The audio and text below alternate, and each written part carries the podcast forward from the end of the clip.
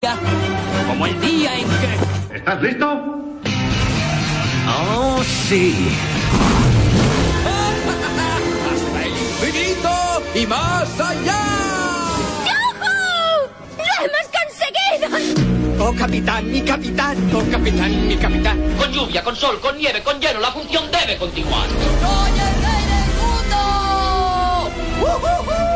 Aquí comienza el programa de cine de Radio Castilla-La Mancha.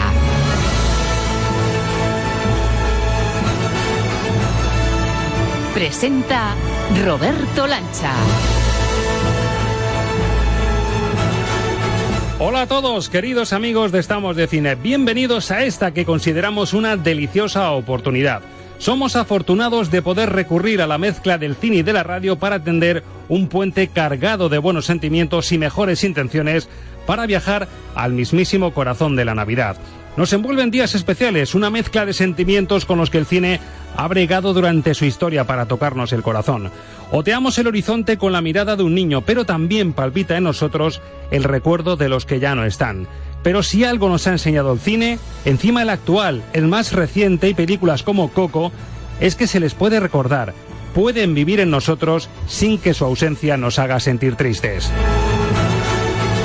Así que te anuncio, ese va a ser hoy nuestro reto, compartir con los que están, con los que vienen, con los que estuvieron, este espíritu navideño. Honrar el recuerdo de los que en días como este hicieron de nuestra infancia una etapa inolvidable y disfrutar del cariño y la compañía de quienes ahora nos iluminan el camino.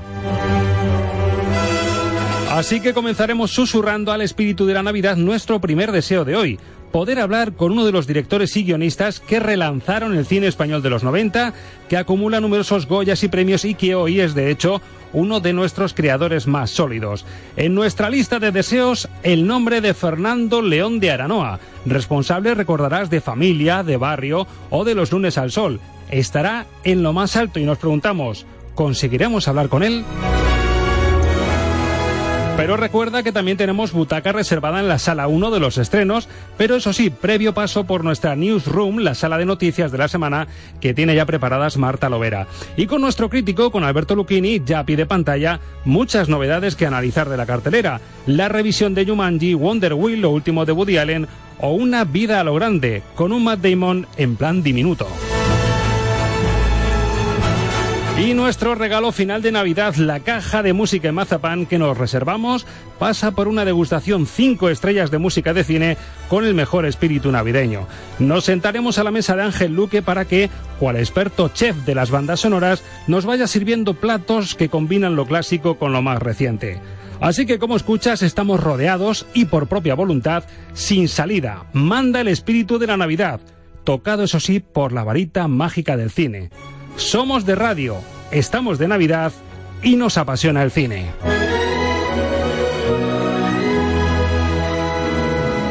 O dicho de otra forma, somos...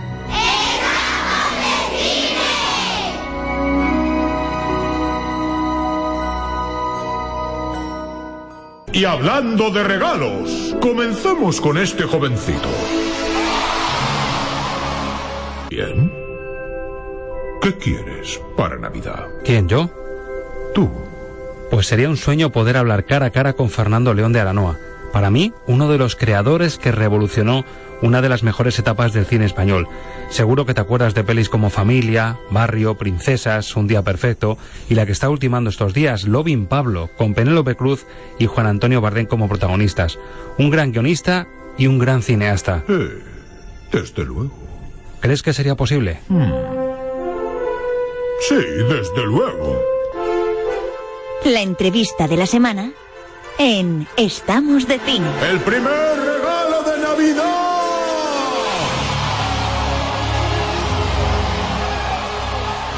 Fernando León de Aranoa, muy buenas. Hola, muy buenas. Bueno, te iba a decir, por ser un poco original con respecto a lo que te pueden preguntar, te esperaba más alto. ¿Te han dicho alguna vez, no?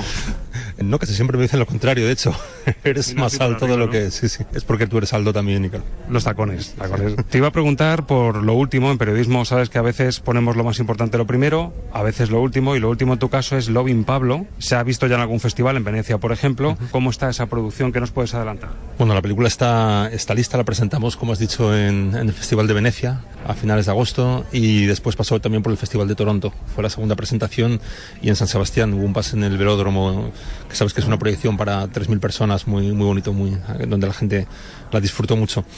Y ahora mismo estoy haciendo algunos pequeños ajustes todavía en la imagen de la película, pero vamos, la película está prácticamente lista y el estreno yo creo que será a principios del año que viene. Eh, no tenemos todavía un, una, una, fecha, pero normalmente debería ser en el primer trimestre, en los primeros meses del año que viene. Tengo curiosidad por saber, la crítica a veces acompaña, otras no. Uno de los reproches que me he encontrado, que me ha sorprendido en parte, es que aporta poco con respecto a lo que se ha visto en series. Por ejemplo, la famosa Narcos, que han sido varias temporadas. ¿Eso te ha condicionado? ¿Te ha hecho hacer algún cambio o tú con el proyecto que tenías has tirado para adelante y se aporta bien? No, la película eh, habíamos empezado a trabajar en ella hace, ya muchos años. ¿no? Era un viejo proyecto con Javier Bardem y, y después eh, con Penélope también, ¿no? al encontrar el personaje femenino de Virginia Vallejo como narradora de la historia incorpora ella también y, y, ya te digo, es un proyecto que, que, viene de años atrás y que en algún momento de la producción, cuando ya estamos en marcha, pues es verdad que se empiezan a hacer estas series, ¿no? Habiendo visto muy poquito, alguna pequeña, sí siento que hay muchas diferencias para empezar en el punto de vista, ¿no? En este caso es, es una periodista y una mujer la que cuenta un mundo pues eh, tan masculino como el de la mafia, como el del narcotráfico en esa época, en los años 80. Y fundamentalmente que esta es una historia que desde que empecé a leer sobre ella siempre sentí que merecía la pantalla grande, ¿no? Por su tremendo scope, ¿no? Por su amplitud, ¿no? Es una película que va desde las comunas de Medellín hasta la Casa Blanca, de la escuela de la motocicleta, los palacios presidenciales, de las pistas en la selva y todo ese, todo ese rango de localizaciones y de espacios y de, y de temas también, porque la película además pasa por muchos temas, siempre sentimos que merecía un poco la espectacularidad de la, de la pantalla grande, ¿no? Y yo creo que esa es también una cosa que, bueno, que trae la película, ¿no? La historia de Pablo hecha por primera vez para la pantalla grande, ¿no? Que creo que también eso determina la manera de rodar las historias muchas veces. Yo la voy a descubrir gracias a la pantalla grande porque no he visto la serie, así que la espero con, con muchísimo cariño. Vamos a alucinar con Barden y con Penélope, imagino que la química está asegurada, eso estaba fácil, ¿no? Pues yo te diría que sí, yo diría que, que, vais a alucinar porque porque el trabajo que hacen los dos es, increíble. Es uno de esos trabajos que desde la segunda semana de rodaje ya la gente se mira detrás de, de las cámaras eh, diciendo qué barbaridad, ¿no? Qué, qué, disparate. Y además por parte de los dos, ¿no? En el caso de Javier era, para él también era un personaje que quería hacer hace muchos, era un trabajo anhelado y yo creo que lo que hay en pantalla es, es tremendo, ¿no? Creo que, que, es muy, muy interesante su composición, el, el, el, viaje que hace el personaje, su deterioro. Y en el caso de Penélope es un personaje más desconocido, claro, pero también con un referente real, Virginia Vallejo, esa periodista. Son dos viajes hacia el abismo, se puede decir, pero hacia abismos diferentes. Y hay muchas diferencias y muchos matices en sus, en sus interpretaciones. ¿no? Yo tengo mucho interés por verla, pero reconozco que para mí porque además estudié el cine español de los 90, me pareció una época fascinante Iciar Boyaín, Isabel Coiset, eh, Alex de la Iglesia, Julio Medem. Fue una jornada impresionante, tú te colaste ahí con familia en el 96, para mí eres el director de familia, para siempre. ¿Eso te importa? ¿La recuerdas con mucho cariño? ¿El Fernando León de Lovin Pablo cuando mira hacia atrás a familia, te ves un poco ingenuo o estás orgulloso de, de aquel trabajo? No, no, uno está, yo estoy orgulloso de, de, todos los trabajos que he hecho, cada uno con sus, con sus virtudes y con sus, y lo contrario, ¿no? Con sus defectos también, ¿no? Porque en, en todas las películas hay de las dos cosas, ¿no? Familia es una película a la que le tengo un cariño especial, aunque solo sea porque fue la primera y me permitió empezar a dirigir, ¿no? Además de la mano de Elías Querejeta, que pues que no se puede empezar a dirigir de mejor manera, ¿no? Porque era un productor muy sólido que se enamoró del proyecto y que además me dio a mí la, la posibilidad de hacerlo, ¿no? En un momento en el que no era fácil que a un primer director alguien le confiara una película. Él lo hizo y hicimos aquella película, que era una película muy de guionista, precisamente. Yo había trabajado ya mucho como guionista antes y creo que está muy apoyado en un guion muy sólido. Y creo que en estos años, yo creo que a lo mejor en lo que me he ido sintiendo más cómodo, afianzando más, es precisamente en el otro campo, en el de la dirección, porque en las primeras películas, bueno, ya digo que era, era más un guionista metido a dirigir, ¿no?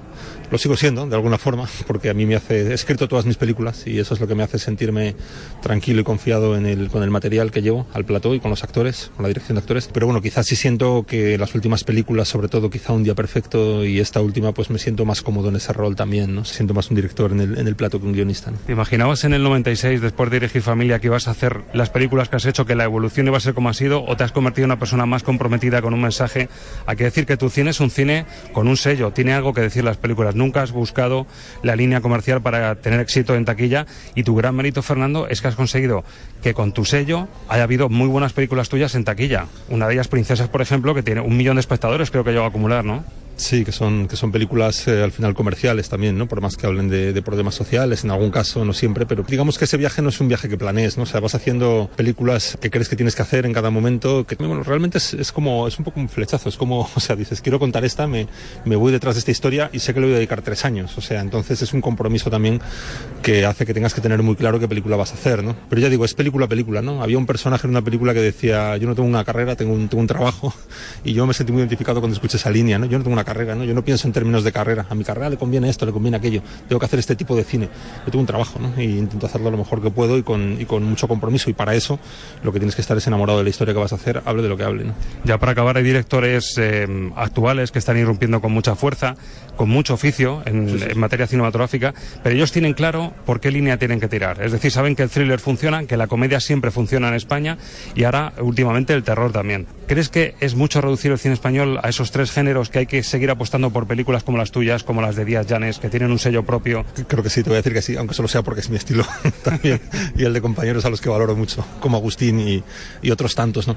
No, lo digo por eso y también porque lo creo, ¿no? Porque yo creo que esto es cíclico, ¿no? Que hay ciclos donde lo que, lo que más eh, se hace y lo que más eh, sólido se considera en taquilla es el género y ciclos en los que no es así, ¿no? Como esa, como esa generación que tú mencionabas de compañeros en los 90, donde empezamos a hacer un cine pues que yo creo que atravesaba géneros y era más personal y no por eso dejaba de ser comercial en la taquilla, ¿no? Yo creo que eso siempre es una buena noticia, ¿no? Entonces es verdad que yo me siento mucho más cercano a ese tipo de cine que del género, o sea, el género tiene algo al final de bueno de, de, refugio no es como un acuerdo no con el espectador y con los productores. Va a ser una película de género va a ser una comedia va a ser un drama va a ser un thriller. Y a mí me interesa más la otra manera de hacer cine no un poco más eh, donde los géneros no están tan claros se rompen y, y, se parecen más a la vida no o sea al final pues que el género lo ponga a la vida no más que más que unas reglas predeterminadas en un juego. La cuestión es que haya sitio para todos no y que, y que haya sitio también pues para para películas en las pantallas que traen una mirada más personal o más particular. Si ahora te ponen un cheque en blanco y te dicen Fernando una comedia musical y una de terror. Te pagamos lo que quieras. No creo que vaya a suceder. o sea que. El cheque en blanco, no, no, no, el terror la comedia. Aceptaría y luego haría mi propia película. Seguramente. La mejor respuesta. Vamos a estar muy pendientes de Login Pablo y ojalá que después del descanso que te tomes, de descansar, de desconectar, que siga habiendo un Fernando León de Aranoa tan interesante como el que ha sido hasta ahora. Enhorabuena por tu trabajo. Muchas gracias. Hasta la próxima. Hasta la próxima. Tú ves a Dios, ¿verdad, Majestad? Eh, sí, claro.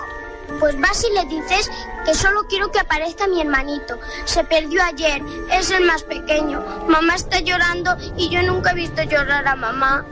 Díselo a Dios.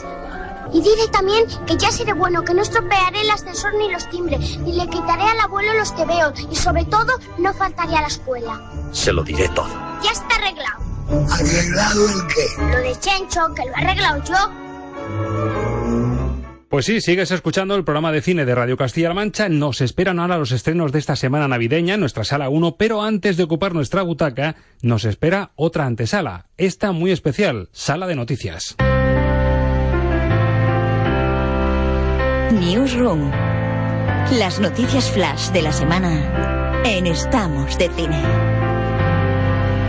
Con el Top 5 News de la semana, los grandes titulares que nos dejan el cine y las series, nuestra periodista más internacional. Marta Lovera, feliz Navidad, muy buenas. Hola, feliz Navidad. Viene la cosa cargadita, ¿no? Pues sí, como siempre aquí, siempre hay de todo. Pues empezamos. Estas son las cinco noticias clave para estar al día.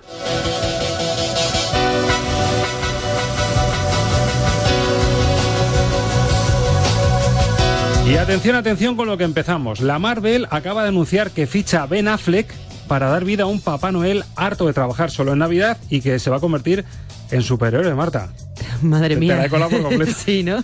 ¿Te imaginas que hace eso la Marvel? Pues ya podía hacer cualquier cosa, si la Marvel ya está on fire.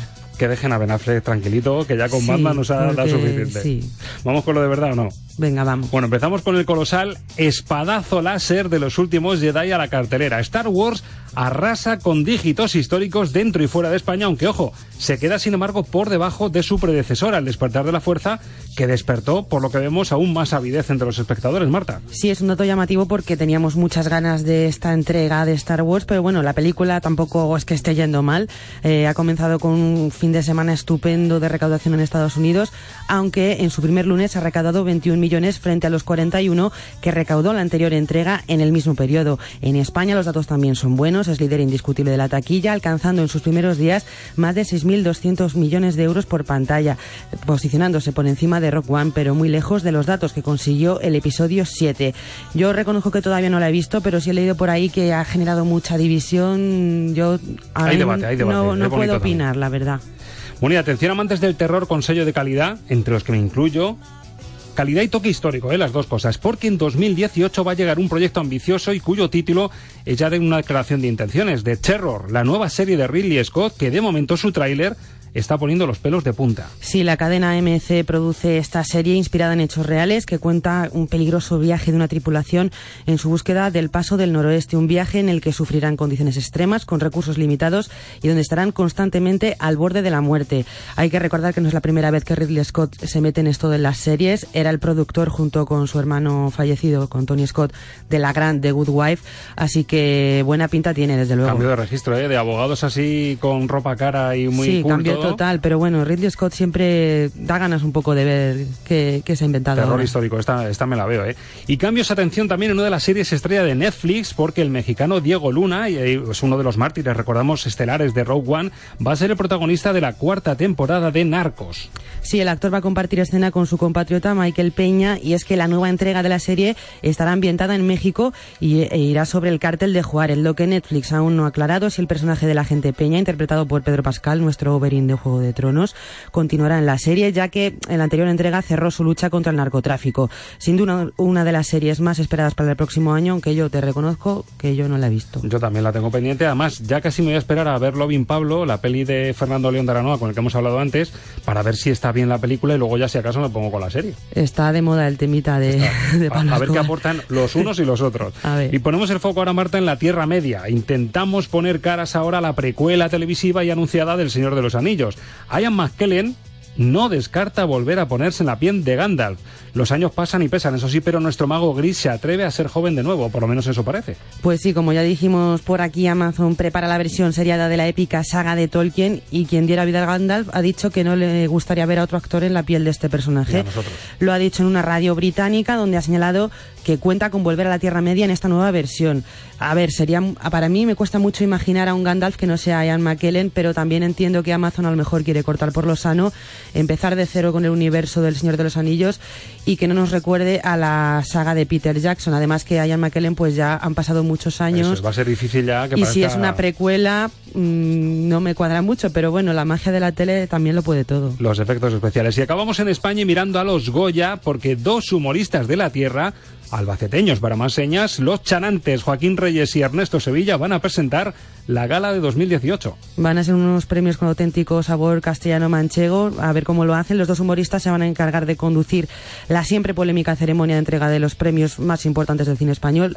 Lo presente quien lo presente, siempre hay críticas, siempre hay risas más por lo ridículo que por lo original, pero bueno, yo confío bastante en ellos, la verdad. A mí me da miedito, ¿eh? porque combinación de humor surrealista, que es el que tienen estos dos humoristas y la herencia de muchachada, y un guion encorsetado como tiene que ser el de los Goya para que eso no se te vaya de madre, es una mezcla peligrosa. Pero bueno, no es la primera vez de ellos en los Goya, han hecho ya varios sketches, así que a lo mejor funciona. Veremos si por fin dan con una fórmula que haga que la gala sea un poquito animada. Sea como fuere, suerte para ellos que son de la tierra y nos han hecho mucho reír.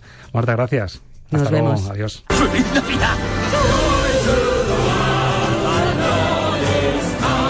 Estamos de cine con Roberto Lancha. Buenos días, señor. ¡Feliz Navidad! Igualmente, señor. ¡Felices fiestas!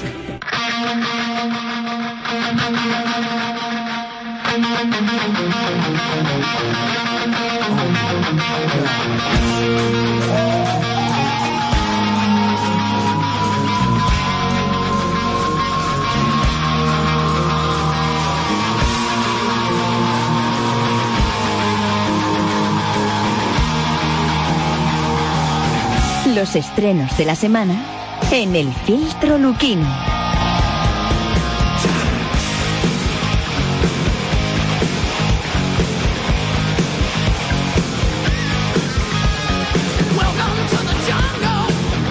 Alberto Luquini, muy buenas. Hola, muy buenas. Bienvenido a la jungla. Sí, a la jungla, que, que es, que es estos días el tráfico. el tráfico, los excesos, las comidas, los regalos. Desde luego es una bienvenida de altura. Esto no es un villancico al uso, desde luego, para, para saludarte, ¿eh? No, no, mucho, mucho, mucho mejor eso que el espíritu navideño, desde luego. Bueno, Jumanji, eh, el subtítulo en español es, y creo que el original también, Welcome to the Jungle, por eso hemos elegido este temazo para empezar, para abrir boca, porque además es el estreno más potente de la semana. Semana, por cierto, de campanillas. Hablamos de excesos y también, si hablamos de estrenos, es una semana muy potente con títulos muy llamativos. Además que va a ser fácil encontrarlos en las salas, no estamos hablando de películas de un circuito minoritario. Y esta es la revisión del Jumanji del 95 en el que cambiamos un poco el enfoque. Si en aquella mm, dirigida por Joe Johnson, con Robin Williams como protagonista, pues teníamos un juego que se hacía realidad en nuestra vida, aquí lo que tenemos es que a los que juegan, los que se atreven a descorrer ese velo, pues se presentan en un mundo distinto y se convierten casi en avatares de un videojuego. Así suena la presentación del Jumanji 2017, Welcome to the Jungle. ¿Qué es esto? Jumanji. Eliges un personaje y juegas con él. ¿Jugamos?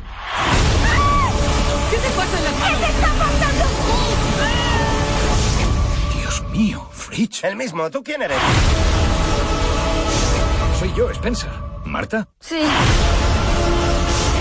Creo que el juego nos ha absorbido y nos hemos transformado en los avatares que elegimos. ¿Significa que soy...? ¿Bethany? ¡No! ¡Soy un gordo y viejo pellejo! Bueno, pues Jake Kasdan en la dirección es el realizador de dilatada trayectoria televisiva y responsable de comedias y títulos pues poco edificantes para engañarnos como El efecto cero en el 98, Duke Cox, Una vida larga y dura en 2007, Bad Teacher en 2011 y en 2014 Shakes Tape, Algo pasa en la nube. El tirón, el reclamo, aparte de la historia conocida de Jumanji 3.0 por decirlo así, pues Dwayne La Roca Johnson, Karen Gillian, Jack Black, Kevin Hart, Madison Iceman bueno, es en la película de gran tirón. Y te pregunto lo que otras veces, ¿hacía falta revisar Jumanji? ¿Les ha salido bien la jugada? Pues yo no sé si hacía falta revisar Jumanji o no, pero la verdad es que la jugada les ha salido muy bien. ¿Te ha gustado? ¿Te has divertido con la película? La película está francamente divertida, es un gran espectáculo, eh, visualmente es un prodigio, aparte que, que, está rodada en unos escenarios naturales que ya solo, solo por ver esos paisajes vale la pena ir al cine y luego la película lo que tiene es, es algunos hallazgos grandiosos, porque por mm, esta idea de, de, meter a los personajes y convertirlos en, en avatares del videojuego eh, da como resultado pues que un tipo cobarde y, nada decidido se convierte en la roca y es muy, muy gracioso ver a, la, a Dwayne Johnson siendo un cobarde. Pero es que hay otro hallazgo todavía mejor que es eh, meter a una niña pija Instagramer, eh, que es la guapa de la clase, en el cuerpo de Jack Black. Y, y, ver a Jack Black eh, comportándose como una niña pija es una de las cosas más divertidas que se ha visto nunca. De hecho, yo creo que si hubiera justicia en, en los Oscars, eh, Jack Black sería un candidato este año al Oscar a mejor actor secundario porque mm, se lleva la película de calle. Bueno, mm, si lo dijésemos en expresión castiza, empezaría por no hay no hay narices, ¿no? En los Oscar Eh, para, para mm, nominarlo. no, no, no, evidentemente no se van, no se van a atrever, pero, pero es divertidísimo o sea, ver, a, a Jack Black dando clases de seducción como si fuera una niña pija animadora de 17 años es un prodigio de, de doblarse de la risa y los efectos especiales son grandiosos, pues, hombre, yo entiendo que la primera versión mmm, es mítica para muchos, pero esta es una película que se puede ver mmm, sin conocer la primera versión, no es para nada digamos que es un, una especie de secuela, pero secuela independiente. Y, y, se pasan dos horas maravillosas. Bueno, y después de la sequía que hemos tenido, porque parece que el efecto espadazo láser de los últimos Jedi había dejado todo el entorno del cine casi, casi baldío, pero hay competencia, es decir, esta película sí puede hacer cosquillas a la segunda semana de, de los últimos Jedi. Evidentemente, lo que juega la distribuidora de los últimos Jedi es que el millón de espectadores que ha ido el primer fin no de semana, nadie ya. y ese millón de espectadores, pues probablemente querrá otras películas, con lo cual no puedes dejar la cartelera huérfana en, en, esa segunda semana porque aunque vaya otro millón a ver a ver los últimos Jedi pues ya hay un millón de personas que, que ya la ha visto y claro Jumanji es el Atleti está para meterse en Champions y conseguir buenos registros pero sin pasarse tampoco ¿no? bueno para ganar la para ganar la Liga y, y la Europa League igual. Con sorpresa. Bueno pues es el estreno más llamativo de la semana. Le ha gustado a Alberto Lucchini que le pone cuántas estrellas pues tres estrellazas. Tres sobre cinco para Jumanji. Pero atención, decimos, es muy buena semana. Películas que se van a encontrar. Esta además aglutina la fama del director, que es un grande del cine actual y también del cine de un pasado relativo, porque es un gran director como Woody Allen. Título Wonder Wheel, traducido aquí en España como La Noria de Coney Island. El titular que ha vuelto el gran Woody Allen. Estamos en el Coney Island en Nueva York en la década de los años 50. Tenemos a un joven Mickey, que es eh, Justin Timberlake, que es un apuesto salvavidas de un parque de atracciones. Quiere ser escritor y se fija en la vida tormentosa de una pareja a la que encarnan eh, Humpty, que es Jim Belushi, operador del carrusel de ese parque de atracciones, y su esposa Ginny, que es Kate Winslet, una actriz con mucho carácter, eh, bueno, se tiene que conformar con su vida de camarera y si por si era poco esa relación tormentosa llega la hija de él, Juno Temple, se llama Carolina. A escena, Carolina. Perdone, ¿sabes si Ginny está por aquí? Soy yo. La hija de Humpty. ¿Eres su mujer? Se llevará una buena sorpresa. Estoy marcada. Me van a matar. Eso te pasa por casarte con un gángster. Pinta fenomenal, Alberto. Lo que no sé si te ha gustado el regreso de Woody Allen. Eh, estamos hablando mmm, de que es un Woody Allen mayor del siglo XXI y un Woody Allen menor dentro de su filmografía. Y Claro, no que sé pesa, si me, pesa y- y mucho... no sé- y no sé si me he explicado bien. Sí, perfectamente. Pesa mucho su currículum y evidentemente tiene mm, películas mucho mejores en su trayectoria, pero de lo último, de lo más salvable, ¿no? De lo que ha hecho en los últimos 15 años, pues probablemente junto con Midnight in Paris y Match Point de lo mejorcito. Lo que pasa es que está todavía, vamos, está todavía, ya no creo que llegue nunca a esos niveles, años luz de lo que hizo en los años 70 y 80 del, del siglo pasado. En cualquier caso, es una película muy Woody Allen. Mm, hay que dejar claro lo primero, que no es para nada una comedia, es, un- es una película muy dramática. eh, que tiene, a mí me ha recordado en, en algunos momentos a, a Delitos y Faltas por, por esos personajes que viven atormentados eh, consigo mismos. Tiene ecos también de Broadway Danny Rose en, la, en, en el retrato de la relación del matrimonio protagonista y luego confirma una de las cosas que ya sabemos todos, que es que Woody Allen es uno de los más grandiosos directores de actrices que han existido, porque igual que pasaba en Blue Jasmine, ver la interpretación de Kate Winslet es un máster, un clinic de interpretación para todos los que quieran dedicarse a- al mundo de ser actrices. A mí había momentos de la película que Kate Winslet me recordaba a Bette Davis.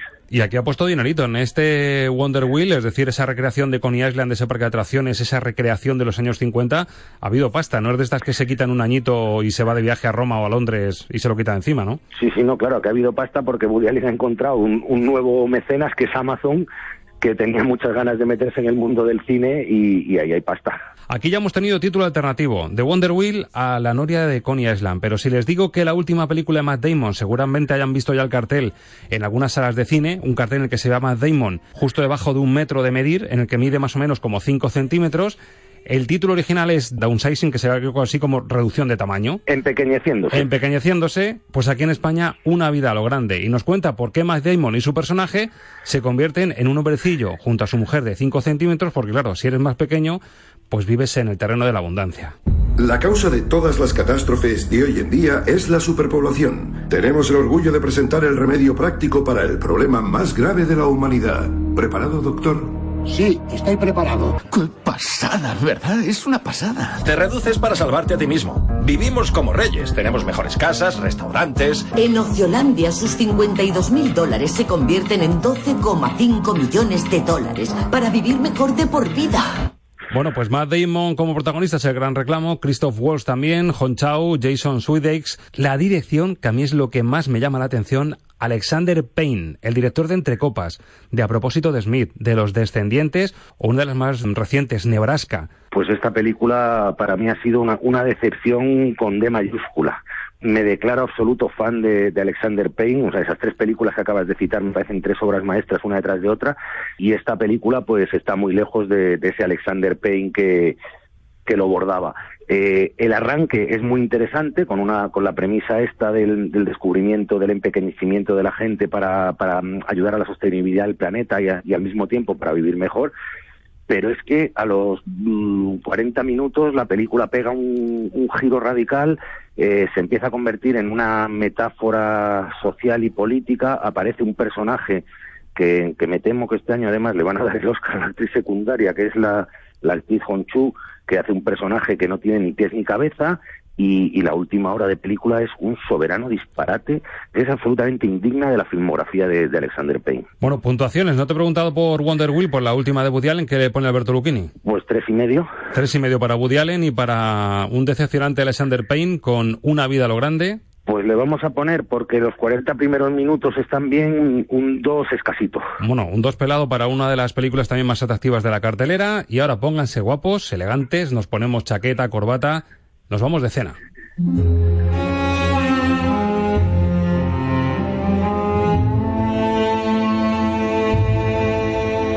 Es otra de las películas atractivas de la cartelera. Se han ido últimamente al cine, seguramente se han encontrado con el tráiler, la dirección de Oren Moberman, director de The Messenger en 2009, Rampart en 2011 o Invisibles en 2014 con Richard Gere que repite aquí como gran reclamo.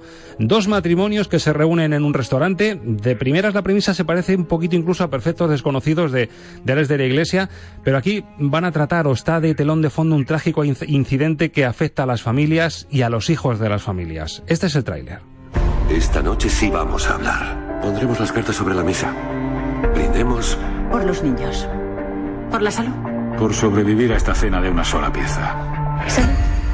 Hola cielo, soy mamá. Tu padre no sabe lo de esta noche y preferiría que siguiera siendo así. Nadie se enterará si mantenemos la calma. En el reparto Steve Coogan, Laura Linney, Richard Gere, Rebecca Hall, Klaus Sevigny o Charlie Plummer. De primeras la premisa con esa elegancia, esa cena, eh, ese asunto turbio que flota en el ambiente, tiene buena pinta, pero me parece a mí que no te ha gustado mucho, Alberto. Eh, no, la premisa está bien, pero el desarrollo no está tan bien.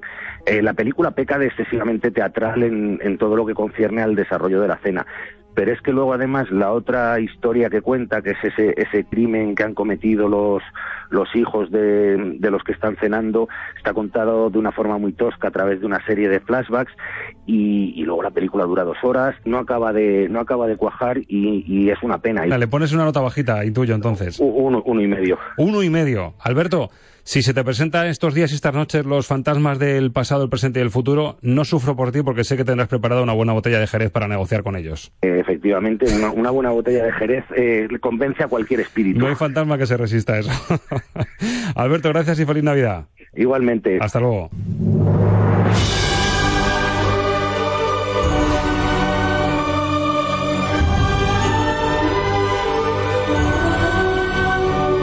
Estamos de cine.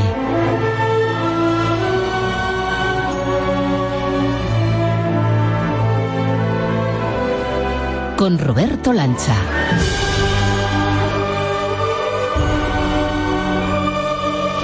Pues abróchense el cinturón porque en Estamos de Cine ese ticket que les hemos dado tantas veces sirve para todo. Nos sirvió para viajar en el Orient Express, nos sirve ahora para cambiar y hacer otro viaje muy distinto en el Polar Express, que es lo que suena de fondo, y nos ha servido hace muy poquito también para viajar a Casablanca. Y en este tren, también con ese billete de super oferta de Estamos de Cine, nuestro experto en bandas sonoras, Ángel Luque, muy buenas. Qué gusto de oferta, muy buenas. Nosotros nos sentamos como en un menú degustación de los buenos, uh -huh. sabiendo que eres un chef de, de primera línea. Navideño, ¿no? Algo, un chef navideño. navideño. Nos sentamos y que vayan Pasando los platos. Pasando los platos, vale. tú vienes, nos dices, pues esto merece la pena por esto y por esto, esto lleva tal y lleva cual. Me encanta la y idea. disfrutamos todo con una idea, un reto, que es, o una pregunta, ¿se puede sentir realmente el espíritu de la Navidad a través del cine? Pues fíjate. Yo creo que esto Esa si fuese pregunta... una clase sería el que dude de esto que levante la mano que se sale de la clase, pero no. El reto es demostrar que a través del cine podemos renovar y sentir otra vez Mm. el espíritu de la Navidad como si fuéramos niños, casi nada. Empezamos el viaje, compañero. Venga, vamos con ello, estoy vamos deseando. con ello.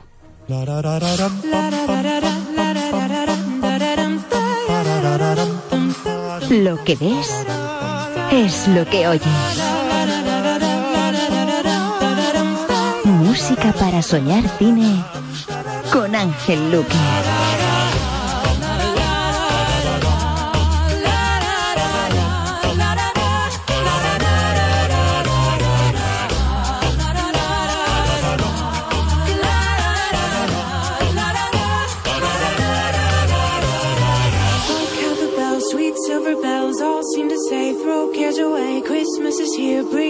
Cheer to young and old from everywhere. Filling the air, oh how they pound, raising their sound. O'er hill and dale, telling their tale. Merry, merry, while people sing songs of cheer. Christmas Y primera sorpresa que nos encontramos en el plato, esta fusión, primero, del instrumento más básico que conocemos, nuestra propia voz, luego la percusión y luego este juego de voces maravilloso.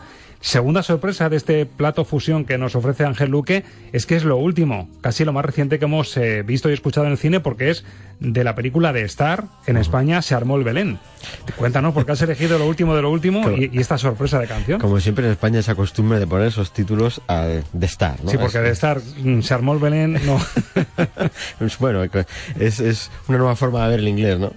Bueno, esta película, que efectivamente está, es recién estreno, me parecía muy oportuno para empezar porque, bueno, sirve para dos cosas. Primero, bueno, vemos cómo está la actualidad y es que la cartelera siempre en Navidad tiene una significación especial. Siempre aparece alguna película típica, navideña, familiar, etcétera, eh, salvando algunos experimentos tipo como este de Malas Madres y cosas de estas que yo no, no puedo, no puedo alcanzar a entender, pero lo general es que haya alguna película de estas. A mí me sorprende esta película porque siendo de la Sony, que es una productora potente, bueno, pues a mí me parece que han hecho un producto muy casi serie B, ¿eh? o sea, la película en ese sentido no tiene, no tiene grandes méritos, no tiene eh, cosas que llamen la atención, la banda sonora en el recopilatorio de canciones, porque, bueno, hemos puesto elegido este tema también por ese aspecto de las bandas sonoras que recopilan canciones, ¿no? Este es un ejemplo actual, pero luego vamos a hablar de algunas otras que han tenido, eh, pues, temas o, o canciones navideñas eh, que, han, que han sido éxitos.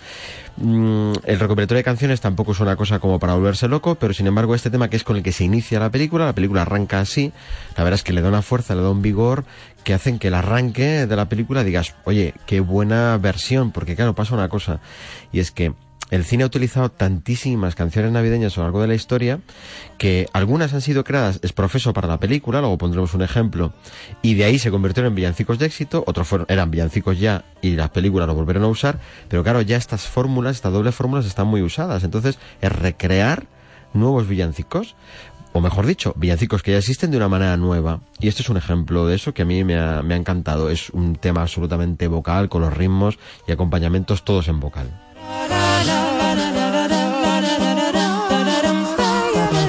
Pues te digo una cosa, se agradece la frescura y se agradece notar que estás escuchando un villancico, pero que no es lo de De siempre. otra forma, sí, sí, sí.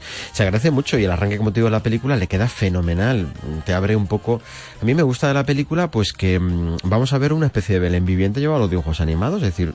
Los animales son protagonistas. Sí, los animales son protagonistas. Meten ahí, bueno, una pequeña licencia que se sale un poco de, de la historia mm, pura de lo que es una representación del nacimiento de Jesús, pero eh, es una licencia un poco ar- artificial, floja, por decirlo así.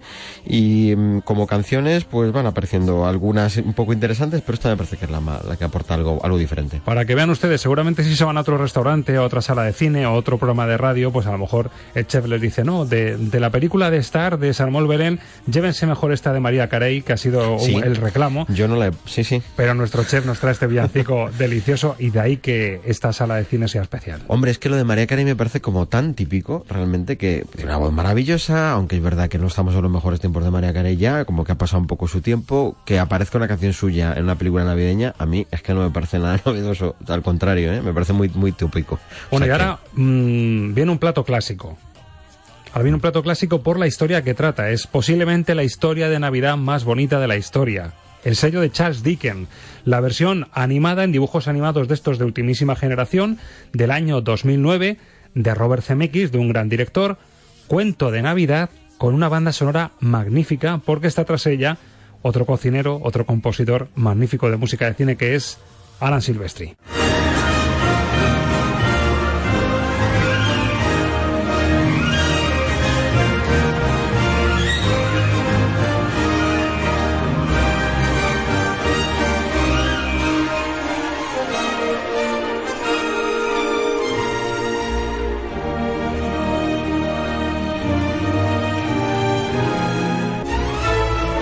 Música juguetona, música navideña para serpentear entre las calles de ese Londres de Dickens en el que vemos Jim Carrey convertido en dibujo animado, a Gary Oldman, a Colin Firth, a Robin Wright, un reparto extraordinario convertido en dibus, en dibujos animados.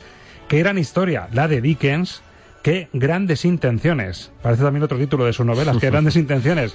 Las de este cuento de Navidad. Qué maravillosa música y sin embargo el resultado de la peli tampoco fue lo que se esperaba Pero eso sí, lo que nos interesa de este menú, el saborcito que se nos va a quedar al final al paladear es el de la música y en eso estamos hablando de estrellas, bastantes estrellas. Es una ¿no? magnífica banda sonora, eh, esta junto con la de Polar Express o las dos grandes bandas sonoras navideñas de la Silvestri.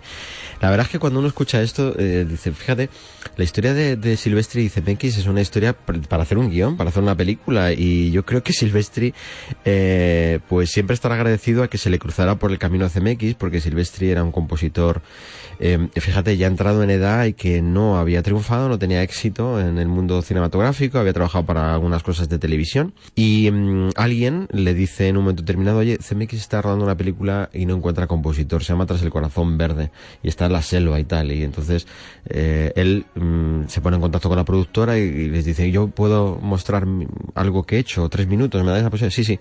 Y entonces mm, mandó tres minutitos de música, el propio Michael Douglas, que era el productor de aquello, le llama y le dice, está usted contratado. Y a partir de ahí comienza una relación entre CMX y Silvestri que ha dado inmensa cantidad de música, estas eh, que estamos hablando ahora, pero por supuesto Forrest Gump, por supuesto alguna de las más grandes, Los Regresos al Futuro, todo eso eh, llegó gracias a esa casualidad, entre comillas, que se cruzó en el camino. Y mm, Silvestri siempre ha dicho, lógicamente, que sus dos grandes inspiraciones siempre han sido John Williams y Jerry Goldsmith, como los dos artífices de lo que él siente por la música. Y mm, aquí en esta banda sonora eh, de, de Cuento de Navidad, claro, recrear una historia de Dickens siempre es un placer.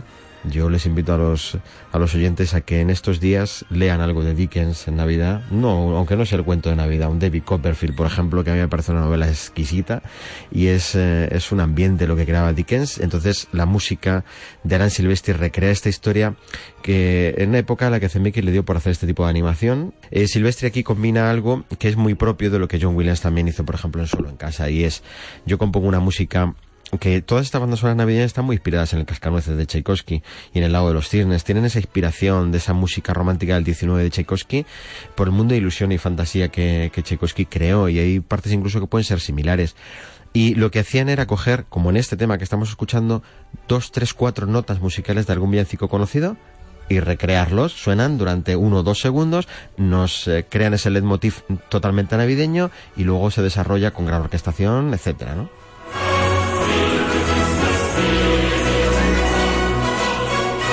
Claro, parece que vas por la calle, que estás en época navideña, que se oyen villancicos de fondo, castañas calentitas en las Te pone el esquinas. ambiente total. Eso es, estás en el ambiente. Y es cierto que ese toque mm, auténtico de Navidad parece que te pide el cuerpo ir al pasado. Y por eso quizá estas canciones, y más tratándose de Dickens, te sirven para ambientarte. Yo creo que es obligatorio ponerse esta peli, o por lo menos leer, como dices tú, a Dickens en estas fechas. Y si encima utilizamos este fondo para recrearlo, yo creo que realmente Sí. se despierta más el, el espíritu Fíjate que el cuento de Navidad, como tú has dicho, es la gran historia de, de- de historias de la Navidad, pero yo creo que el cine nunca ha sabido hacerla del todo bien, No, fíjate. es asignatura Porque hay muchas ¿eh? versiones, ¿no? Del Mr. Scrooge, hay muchas versiones, pero no hay una auténtica buena versión del cuento de Navidad. Yo creo que está Es el pasado, el toque clásico de la Navidad, pero vamos a ponernos un poquito más en un entorno más cercano, más contemporáneo. Película del año 2003. En la dirección Richard Curtis, película con sello británico, pero con un elenco maravilloso: Hugh Grant, Liam Neeson, Colin Firth, Laura Linney, Emma Thompson, Alan Rickman, Kira Knightley. Una película de amor romántica, Cupido con gorrito de Papá Noel, arqueando un poco ese arco con esa flecha para enamorar a alguien y un título que seguro que te suena. Pero atención porque la música es realmente navideña y por eso Ángel Luque la pone ahí sobre nuestra mesa. Love Actually.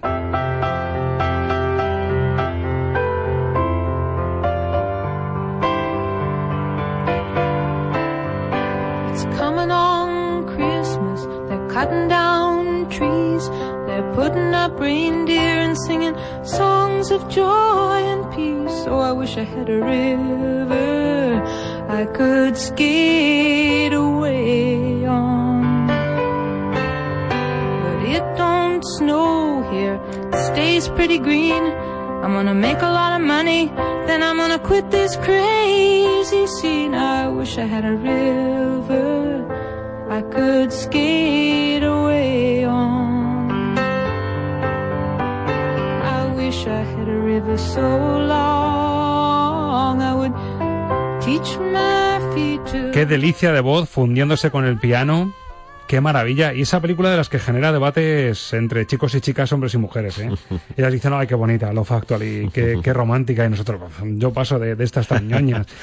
Pero ya una vez que te metes en la historia, ¿verdad? Con este elenco, esas historias de amor cruzadas, trenzadas, la Navidad como espíritu de fondo. un buen guion. Es un buen guion. es me parece un buen guion, me parece una muy buena idea. Y la música súper Sí, agradable. el recopilatorio de canciones de Los Actually, mira, está aquí por una razón, porque también nos da otro prisma de lo que se ha hecho de cine navideño. Y es cuando se ha introducido la típica comedia romántica en el mundo de la Navidad. Es decir, si, no sé, estaba recordando también aquella película de Holiday, que la, la, banda sonora la hizo Hans Zimmer, una banda sonora muy, muy bonita, una magnífica banda sonora también. Eh, bueno, siempre ha aparecido en cierta medida eh, la comedia romántica dentro del cine de Navidad siempre ha aparecido, pero es verdad que el fenómeno este de que hemos comentado aquí mu- muchas veces o varias veces ha salido de la recuperación de temas, de canciones, pues eh, yo creo que la mejor que se ha hecho en todas estas películas ha sido la de Love Actually. Es la que tiene un recorrido mejor de temas, de más calidad, eh, con versiones preciosísimas como esta que estamos escuchando, que empieza con las notas eh, musicales de un famoso villancico y se desarrolla en este tema así tipo blues, tipo jazz, muy muy bonito, un soul ahí muy muy chulo.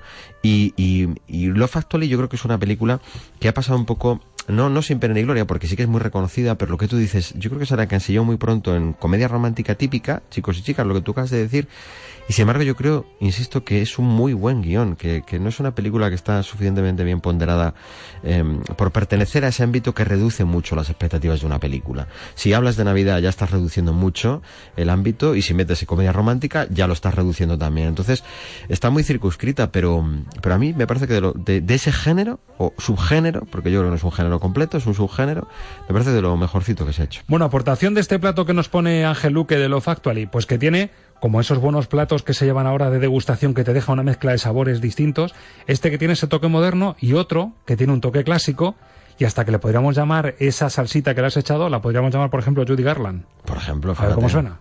Have yourself a merry little Christmas. Let your heart be light. Next year, will be out of sight.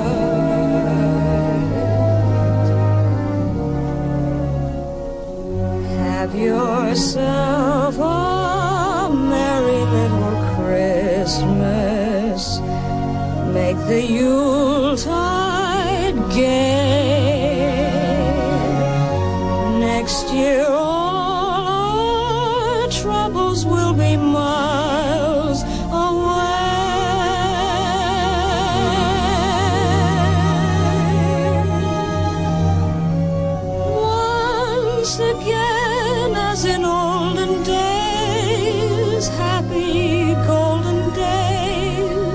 voz de Judy Garland y Ángel Luque, que es también psicólogo, yo creo que esto, si sientas a alguien en un diván y le dices, cierra los ojos, relájate, te voy a poner una canción de fondo y me tienes que decir qué ves, con los ojos cerrados.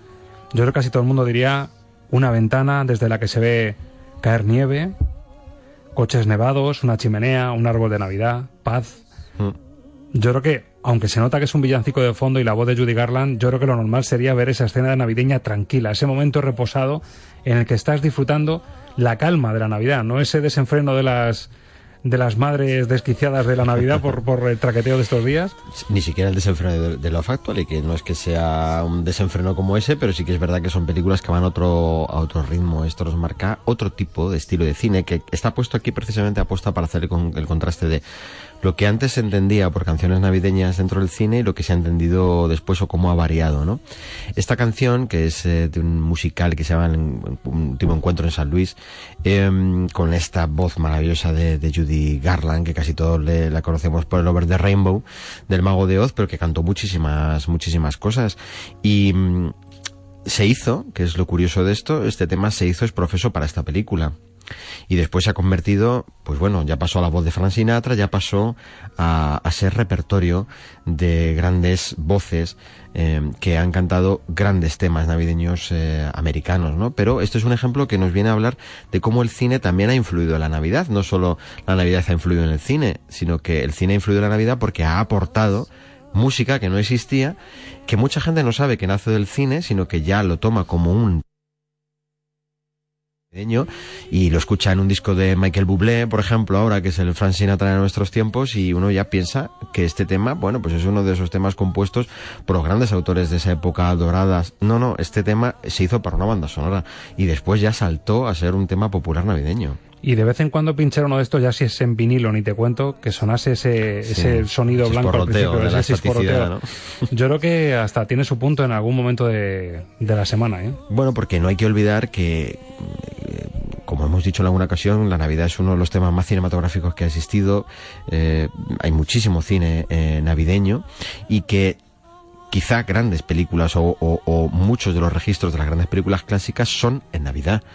Es decir, ahora hay grandes clásicos navideños, hay películas familiares, como hemos dicho antes, que tratan la temática navideña o que aparecen en Navidad, pero hay películas, pues, de los grandes, eh, que son en Navidad y que, sin embargo, son unos clásicos que se extrapolan al tiempo. Eso es una diferencia muy grande. Ahora hacemos productos navideños dentro del cine, entonces se hacían películas que tenían como fondo la Navidad, pero que eran clásicos como cualquier otro. Totalmente de acuerdo. Llega el momento del postre y sabiendo que es Ángel Luque el que nos está sirviendo todo este menú de degustación, mm, seguro que este colofón es por algo, está elegido por algo. Es el envoltorio final. Se podría decir la gente que conozca esta sección que solemos reservar la joyita para el final, para envolver esto realmente y dejarnos un buen sabor de boca. Por lo tanto, es muy especial y se podría decir que and the winner is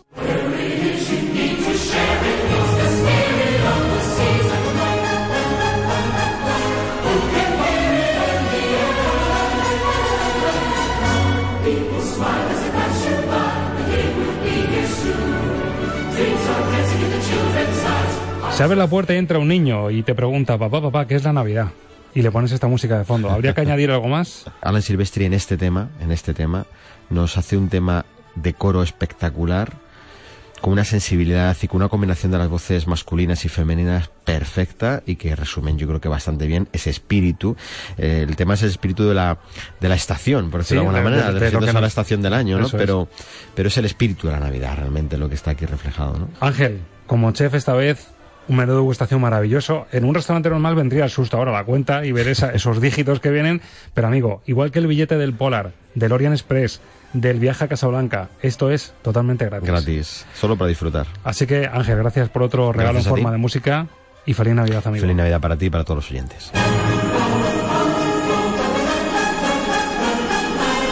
Hora de despedirse, como escuchas esta vez, remitiéndonos a esta corriente de espíritu navideño que nos ha envuelto para desearte una Navidad auténtica, entrañable, de esas que nos recuperan y recomponen el alma y el corazón. Sí, puede que sea fácil decirlo y no tan fácil que se cumpla, pero recuerda que igual que una buena sesión de cine, cuando se apagan las luces, cuando parece que todo acaba, cuando la sala se vacía, cuando fuera nos espera el frío, los problemas del día a día o la soledad, la magia de la película que acabamos de ver y que nos ha hecho volar durante dos horas sigue latiendo en nuestro corazón y viviendo en nuestras retinas. Que el niño que sigues llevando dentro se alegre de seguir viajando contigo. Feliz viaje amigos, de corazón, feliz Navidad de cine.